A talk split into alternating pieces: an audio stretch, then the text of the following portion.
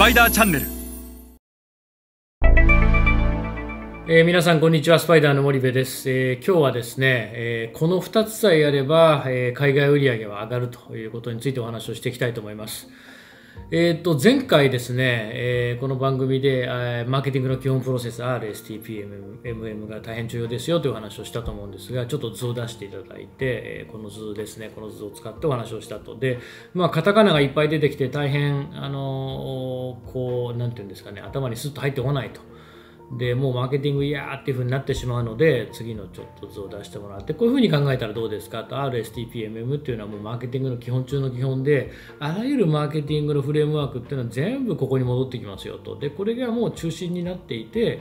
海外事業をしっかり成功させていくにはやっぱりこれをしっかりやらないとダメですよという話をして、でもカタカナが多いと頭に入ってこないよねと。で、そんな中でこういうふうに解釈をすればスッと入ってくるんじゃないのかなと。で、スッと入ってくるってことは、このマーケティングっていうのはその学問として学んでスッと頭で理解をするということと、じゃあそれを実ビジネスにこう置き換えて当てはめていくっていう、この切り替えがすごく難しくて、学問としては言ってることはこうだからスッとこう入ってくるわけなんだけども、じゃあ実際それをリアルでビジネスに落とし込む時に、なんかこのフレームワーク違うんだよね、なんかこう合わないんだよねって、そういう風になってしまうから、もうマーケティングなんて嫌っていう風になってしまうというケースが非常に多いと思うんですけども、それをじゃあ実ビジネスにこう置き換えて考えた時に、R っていうのはどんな市場で、どんな敵がそこにいて、そこに自分たちが進出したら何が起こりそうなのか、勝てそうなのか負けそうなのかで、じゃあ自分たちはどんな層に売ったらいいんですか、その中の層でも具体的にどう狙えばいいんですかと、自分たちはどういう立ち位置であるべきなんですかと。で、さらに MM マーケティングミックスでは、何が求められているんだ、現地の市場ではいくらなら彼ら賄えるんだと、そしてどこなら彼らにとって買いやすい売り場になるんだと、そしてどうしたら選ばれるんだということを考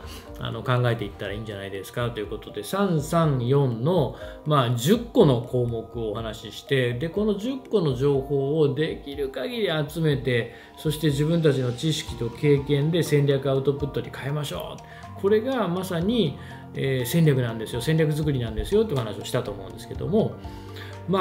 の10項目やるっていうのも非常に大変で、じゃあその中で最も重要な2つ何なんですかって言われた時にね、で、また最も売上に直結する2つって何なんですかと、そして最も日本企業が弱点としてる2つって何なんですかっていうと、この次の図になるんですが、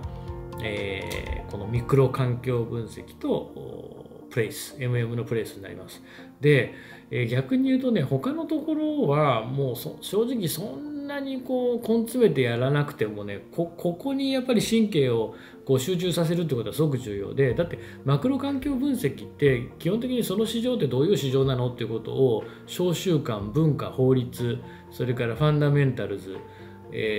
歴史、こういったものを中心に見ていくっていう話なので、普通にできるでしょっていう話なんですよね。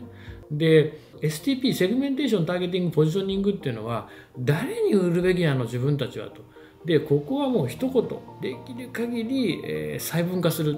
具体的なターゲット像を明確にする、もうバイネームで明確にしてください。 B2B だったら企業名まで出してください。 B2C だったらもうその消費者層の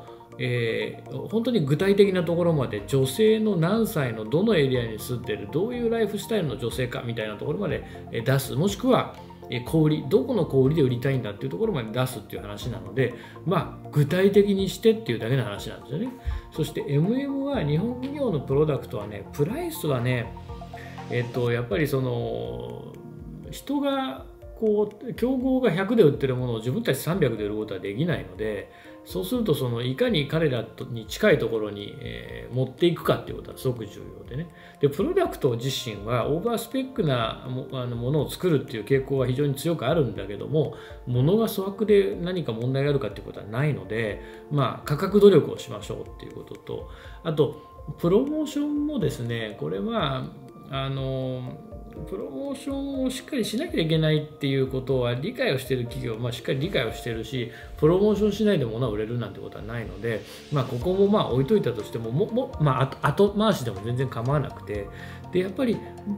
すごく重要なのって、このミクロ環境分析、敵の脅威を徹底的に知るってことなんですよね。なぜかったら市場に出るっていうことはその敵と戦うってことなんで、自分たちだけで何かをやってるって話じゃないんですよね。自分たちだけで B2C だったら消費者と商売をしてるとか、自分たちだけでユーザーと B2B だったら商売をしてるって、こんな簡単なことだったらまあ何の苦労もしないわけで、そこに競合っていうものが入ってくるからビジネスは難しくなるわけですよね。だって競合が一切いなければ、本当に消費者が何求めてるの、ユーザーが何求めてるのって B2C の企業も B2B の企業もそれだけを見てればいいわけですから、彼らのニーズに応えていくってことはやったらいいわけですよね。でもそこに競合が入ってくると、これまた話がおかしくなるわけなので、この競合の脅威を調べるってことはやっぱり徹底的にやるってことはすごく重要で、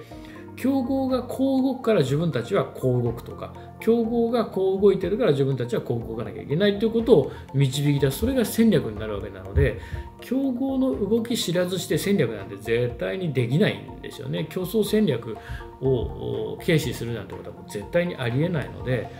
この10項目の中ではやっぱりミクロ環境分析っていうのはもうめちゃめちゃ重要で、日本企業がもう一つ弱いのがこのプレイスなんですけど、プレイスって売り上げに直結してるんですよね。言ったら自分たちの商品を販売する流通チャンネルなので、販売チャンネルなので、これって、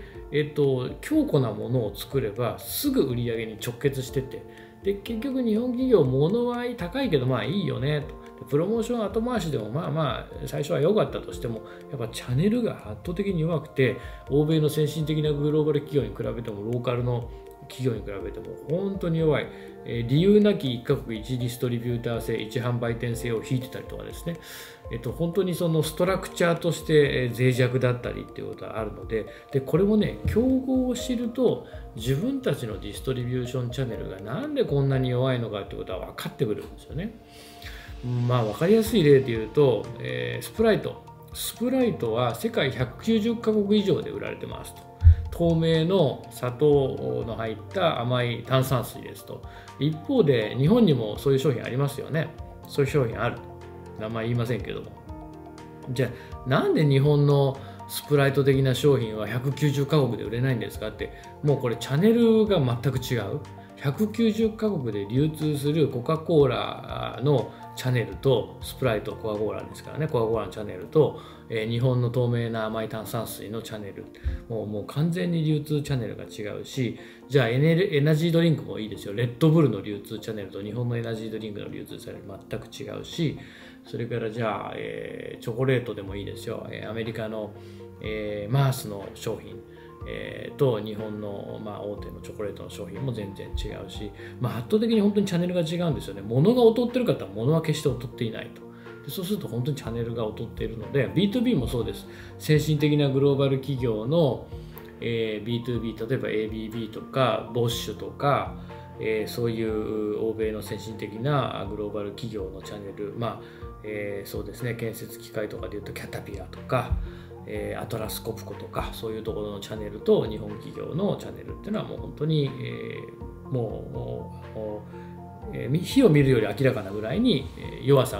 が見えるので、この弱いってことにも気づいてないというケースが本当に多々ある。なのでもしこの10項目の中でどれか1つもしくは2つ、まあ、1つにはできないんでね、2つをやれって言われたら、僕はこのミクロ環境分析とプレイスを徹底的にやるっていうことをお勧めします。でこれをやれば売り上げに直結をするので、皆さんも他のことはね、自然にぼーっとしてでも多分頭に入ってくるので、他の8項目はですけど、この2つの項目は本当に調べに入らないと情報としては得られないし、戦略に結びつく要素としては他の8項目に比べたらもう圧倒的に重要度が違うし、売り上げに直結するということですので、ぜひこの2つに注目をしてみてください。はい、それでは今日はこれぐらいにして、また次回お会いいたしましょう。